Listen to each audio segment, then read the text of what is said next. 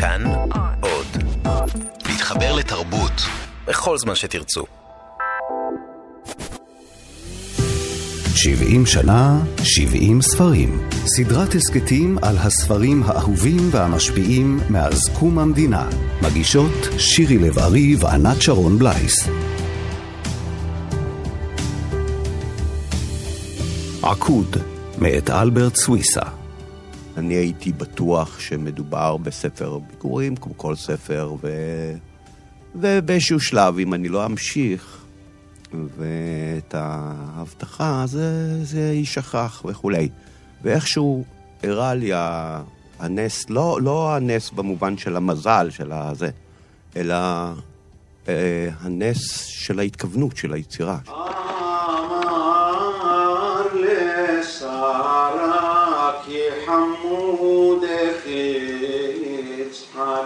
ויאמר יצחק אל אברהם אביו, ויאמר אבי, ויאמר הנני בני, ויאמר הנה האש והעצים, ואיה השה לעולה.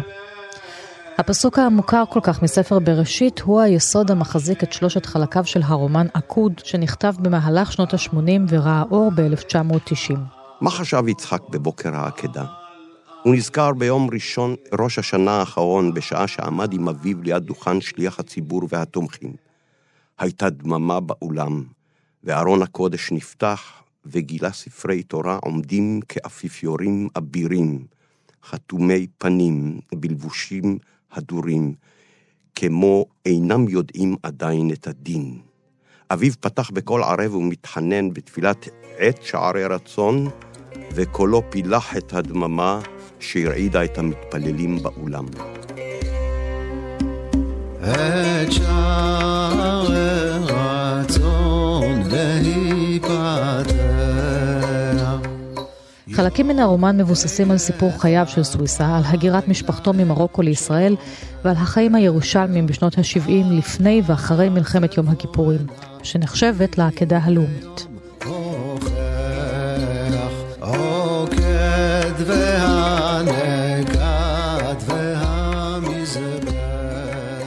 הרומן נפתח בכמעט בוקר, בשכונת עיר גנים בה גדל אלברט סוויסה, ולפתע נזכר הגיבור בבית הכנסת, בהיותו עם אביו תחת הטלית ברגע גדול ונורא. אבל מכאן ועד הפאב האחרונים אנחנו נתוודע למערכת יחסים שיש בה יותר דחייה מאשר משיכה כלפי המסורת וכלפי האב. הילד התכנס מתחת לטליתו של אביו ונאחז בברכו.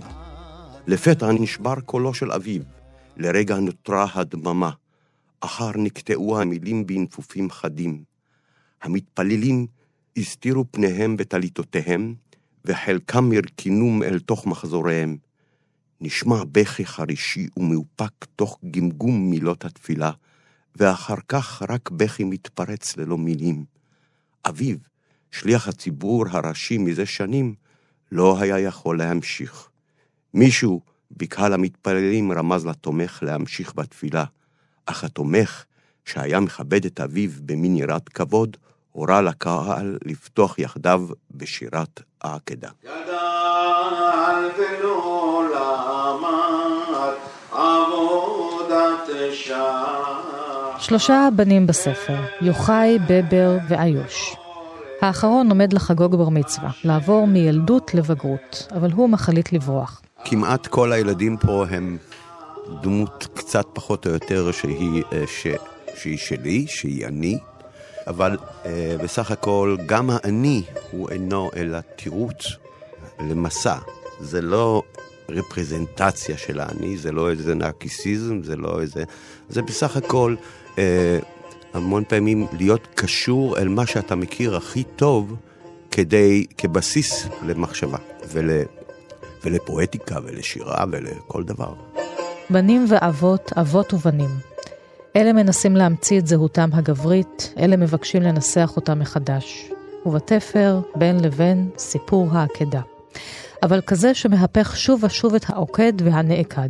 אז נשאלת השאלה כמובן, מיהו העקוד על המזבח? חוקרת הספרות דוקטור קציעה אלון מספרת כי הדבר הראשון שתפס אותה בספר הוא סיפור הילדות הירושלמית, אותו הכירה בעצמה. קראתי את אה, עקוד בזמן אמת, ברגע שהוא יצא לאור, והספר אה, דיבר אליי ברבדים אה, רבים ושונים. קודם כל, סוג ההוויה שהוא מתאר, ההוויה המזרחית שהייתה קרובה אליי ולעולמי. ודבר שני, ירושלים, כמובן, התיאורים של אלברט סוויסה הם דקדקניים ברמת שם הרחוב. כאשר הוא מדבר על השיכונים ברחוב קוסטה ריקה, כל אותן שכונות שמאגדות בתוכן פריפריה שהיא בתוך המרכז. אנחנו רגילים תמיד לחשוב על הפריפריה כדבר משהו מרוחק גיאוגרפית, אבל הנה באים הסיפורים הללו ומנכיחים את הוויית הניכור והריחוק ממוקדי הכוח וההגמוניה, גם כאשר אתה נמצא בעיר הבירה של המדינה. הספר מחולק לשלושה חלקים. הראשון, עקוד, השני, יתמות ברוכה, השלישי, מאמץ כוזב של זיכרון הולך ונשכח. שלושת החלקים הם מעין שלושה בתים שיכולים להיות בית אחד, המציג משפחות מהגרים המנסות להיות ישראליות, אבל נושאות בתוכן את השבר לאן שילכו, לאן שיברחו. אל תשלח היד אל שלי שבועיים. מצד אחד הכתיבה טבולה בעברית מקראית ותלמודית, מצד שני יש הפניית עורף, רצון לברוח מהם, מהאבות המקראיים, מהאב בבית, מסיפור העקדה. מבחן הכתיבה מתחיל. שלי היה מורכב מספסל שרפרף מאולתר באיזה חדר אה, משרתות בפריז, בעיקר מהשולחנות הנפלאים ורבי ההשראה של בתי קפה בפריז. אלברט סוויסה החל לכתוב את הרומן בפריז, בזמן שלמד שם תיאטרון. ליתר דיוק הוא כתב את מה שהפך אחר כך להיות החלק הראשון בספר, החלק עקוד. נשמע לכם רומנטי? אז בואו תשמעו ממנו עוד קצת על תהליך הכתיבה. המון פעמים אה, מעקות אה, על הסיין וכולי, זה חלק מהייחוד של הספר. זאת אומרת שהחביון שלו אינו אה, מקומי. זאת אומרת, זה ספר שאני חושב, אני לא יודע אם יש עוד ספר בישראל שהוא כל כך אנדמי במובן של כמעט לא יוצא מגבולות של שכונה. ואת זה אני כותב בפריז. עתה היה הילד חופשי לעמוד על פרשת הדרכים של שלוש ערי הגנים ולתמוה. תוהה היה, אם נכון הוא שרחוב קוסטה ריקה הנצחי סובב אין סופית במעגל שלם, אך גם יורד כל הזמן בלא תקנה. אם כן הדבר, להיכן הוא נמשך? שכן לכאן, למקום שעליו עומד הילד העצוב, התוהה, הוא אינו חוזר כלל. כמה צרור במשפטים המועטים הללו. הרחוב, שברור לנו שהוא סימבול לאין מוצא, לחוויה של חיים שסובבים במעגלים ומתקשים מאוד לפרוץ הלאה. לחוויית החיים של הילד המדבר, וכמובן שיש לספר הזה גם רובד סימבולי עמוק מאוד, בעצם קול קולקטיבי של אותה עלייה מזרחית ששוכנה בשכונות הפריפריאליות. אנחנו רואים את המחאה החברתית העדינה מאוד, אבל עם זאת היא דוקרנית, היא מקופלת בתוך המילים של המספר, ואנחנו לא יכולים להתעלם ממנה.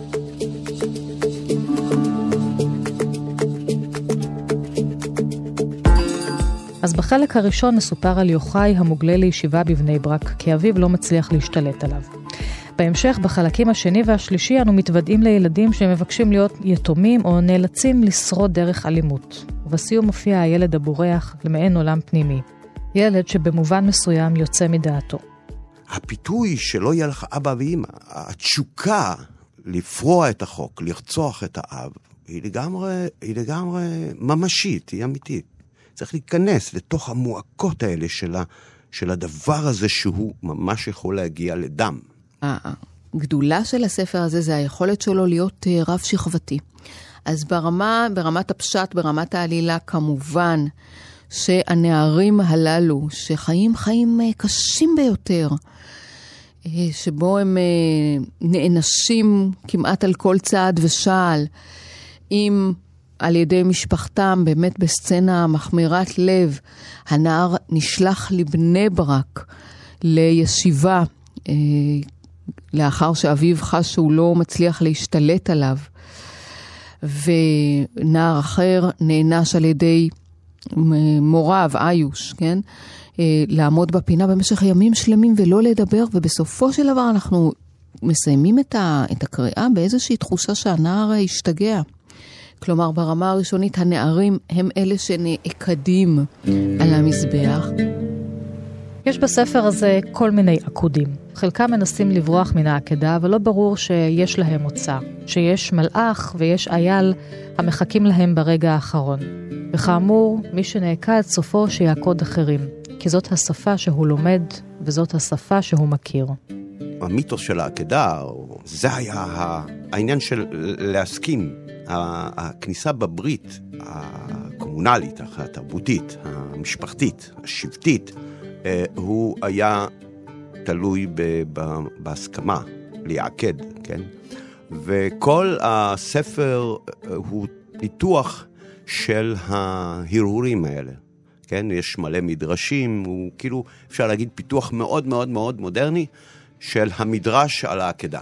וכמובן שיש התהפכויות של תפקידים, אבל בהתהפכויות של התפקידים יש פה עניין אה, שהספר אה, מאוד אה, צולל לתוכו, פסיכואנליטי של מיהו האב, מה זה האב, מה הוא מייצג, ומה זה להיות, אה, כמו שאומר לוינס, הבנהות, מה זה להיות בן של, ומה זה להיות... זאת אומרת, באיזשהו שלב אפילו ילד בן 13, יש תיאורים שבהם אנחנו מבינים שהאבהות מתהפכת. זאת אומרת שהבן, תוך היותו נעקד, נושא ונותן עם הדבר הזה, הוא מרגיש, יש לו רגשות אבהיים כלפי אביו. לאחר מכן, כמובן, יש כאן את הרובד הסימבולי הכללי יותר של העלייה המזרחית כעקודה, כנעקדת. ואני אקריא עוד קטע שמתאר את השכונה. השכונה צנחה אל האופל. האוויר הצטנן ונתלכלך, ובכובדו ריתק את ריחות הזבל אל האדמה. הנערים עמדו מנגד למושבת הבטון, והביטו על שורות הבלוקים, כהבט יצורים מאובנים של זמן אחר, על לוח בקרה של מחשב עתיק וכבד מזוקן, שהאורות הרבועים המעומעמים דועכים בו מאליהם. פה ושם עוד נשמעו כהיללות תנים, קריאות של אמהות עבות בשר אל ילדים שאבדו. כמה דמויות גברים מטושטשים מערק או מעבודה עד שעה מאוחרת נתאמצו להחזיק מעמד ברוח וטיפסו ועלו מתנדנדים מן התחנה הסופית אל בתיהם במעבה קריית הבטון. השמן שכב הפרקדן על הארץ כנבלת כלב נפוחה, והיה טורח לעצור בשתי ידיו את הדימום שנבקע לו בראשו. הנער המכה עמד בינו לבין החבורה שהתגודדה בסקרנות מנגד. כאילו לא גמר בדעתו אם יכרות לו את ראשו או יגיש לו עזרה. המון תנועה יש ברומן עקוד, והיא בולטת בפרק האחרון בו איוש, שבורח מן הבר מצווה, כמו עוקד את עצמו על גבי עגלה ששועטת במורד הרחוב, כמי שמנסה להתאבד, ולא ברור אם הוא נפצע או מת. והוא שועט בה במורד רחוב אה, קוסטה ריקה, ונכנס אל החיים שבהם להעקד ולהיות עקוד ברמה הסימבולית והממשית מצויים, אה, כן, ולמרבה הצער, אה, בשפע. ואולי המעבר הוא מלהיות עקוד ל... או נעקד ללהיות מי ש... כן, להיות האדם הבוגר, להיות מי שעוקד אחרים. יש פה עניין של, העניין הזה של על החיים ועל המוות, שאתה ילד, זה, זה בדיוק חלק מהעולם הרוחני של הילדות, זאת אומרת, לפרוץ את המעל ומעבר. העניין של הפחד, של הגבולות, של ה... הוא, הוא מאוד מאוד חזק. אתה רוצה להביט, אתה רוצה לראות מה יקרה, והלוא כל התיאור כאן זה כאילו הדמיון של קוסטה ריקה כרחוב שהוא ספירלי, והוא כל הזמן הלך והעמיק וירד וירד וירד, ואז בראש שלו זה קוסטה ריקה נמשך אל תוך איזושהי תהום, והוא רוצה לראות את התהום הזה. זאת אומרת, זה העניין של ילד שמתאבד כי הוא חושב שהוא יכול לעוף, לא כי הוא רוצה למות. אותו דבר, גם העניין של, של ה- להיות קורבן, להיות uh, זה, יש גם את הפיתוי uh, כשאתה קורבן. אז אתה, אתה משהו מקודש, אתה הולך ועולה השמיימה אולי, אני לא יודע מה. זה ניסיון, ניסיון לברר את הדבר הזה. אנחנו מסיימים את הספר באיזושהי תחושה שבאמת קיבלנו הצצה, ממש חרך עומק, כן, הצצת עומק, אל תוך uh, נפשו של הסופר, שהם כולם מותחים לכדי איזשהו בליל שהוא-הוא, כן, הליבה הרגשית והיצרית של uh, סוויסה. החוויה של הילדות היא באמת חוויה טרנסצנדנטלית. היא, היא, היא באמת, היא, היא, היא, היא בהחלט אלטרנטיבה לכל מה שאנחנו מכירים. זאת אומרת, כל ילד חש שהיה לו התגלות. לא במובן הרוחני הדתי.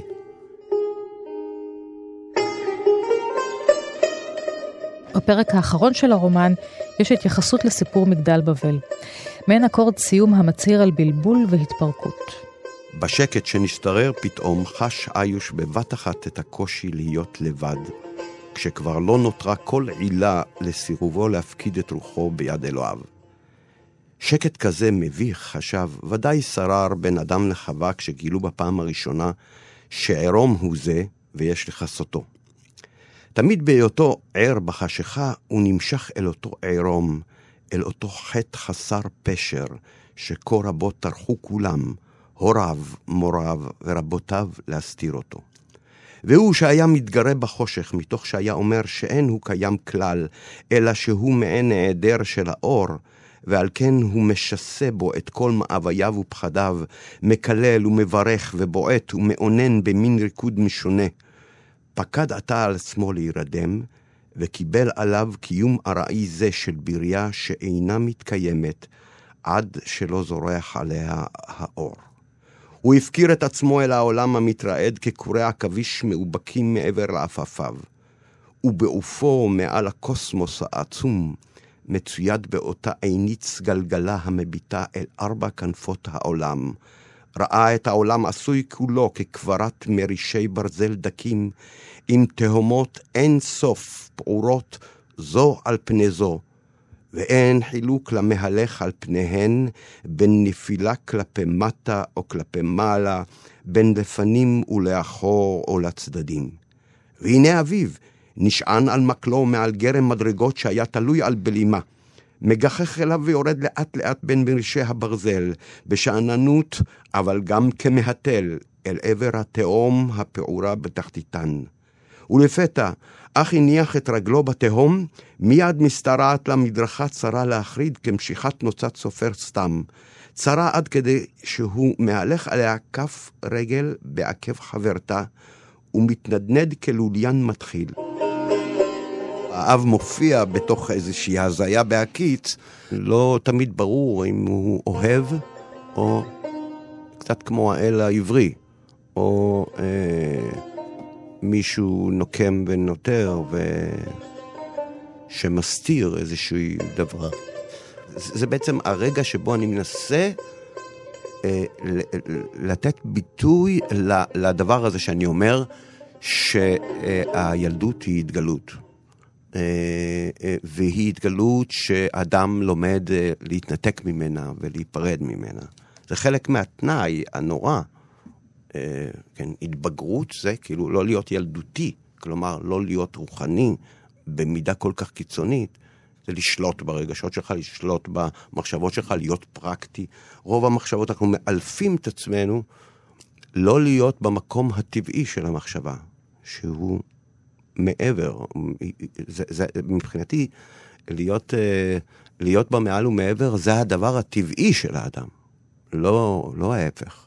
עם כל המציאות הדוקרנית והדכאנית, אנחנו תמיד, אה, סוויסה דואג לתת לנו איזשהו חבל הצלה טרנסדנטי, אנחנו לא יוצאים אך ורק בתחושה של אה, כישלון ושיממון ונחנקים.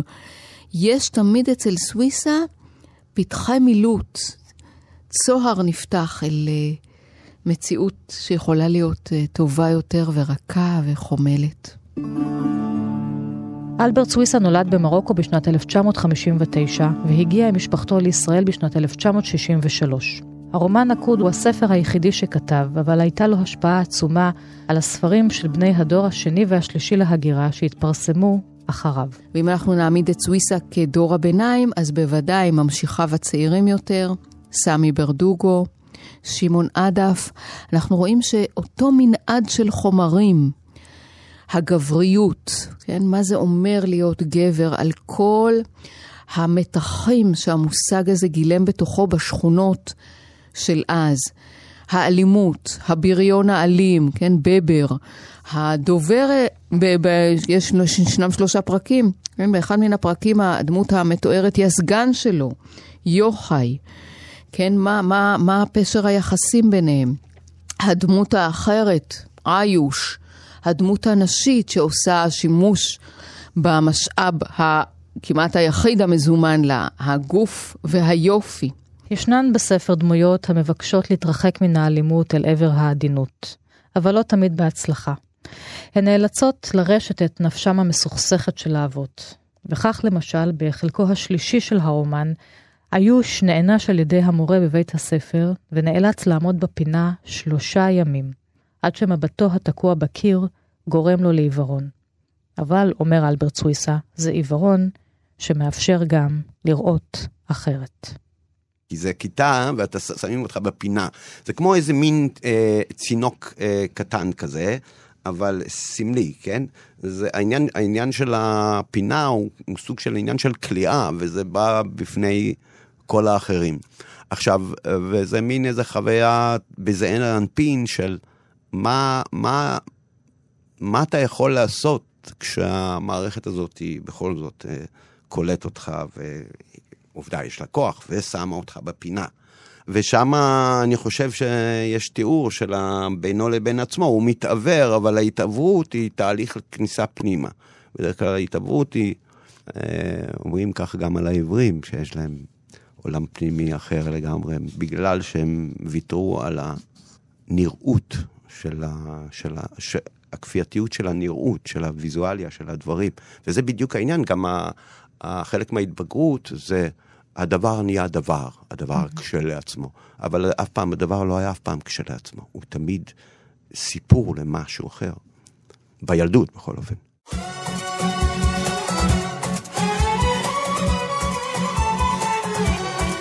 את שערי רצון להיפתח. עד כאן התוכנית על הספר עקוד מאת אלברט סוויסה. באולפן ענת שרון בלייס, תודה לכם ולהתראות.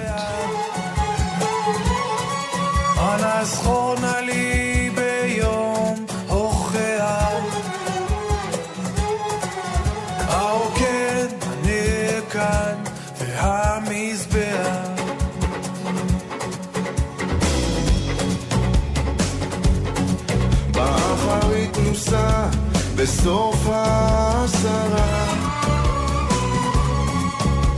הבן אשר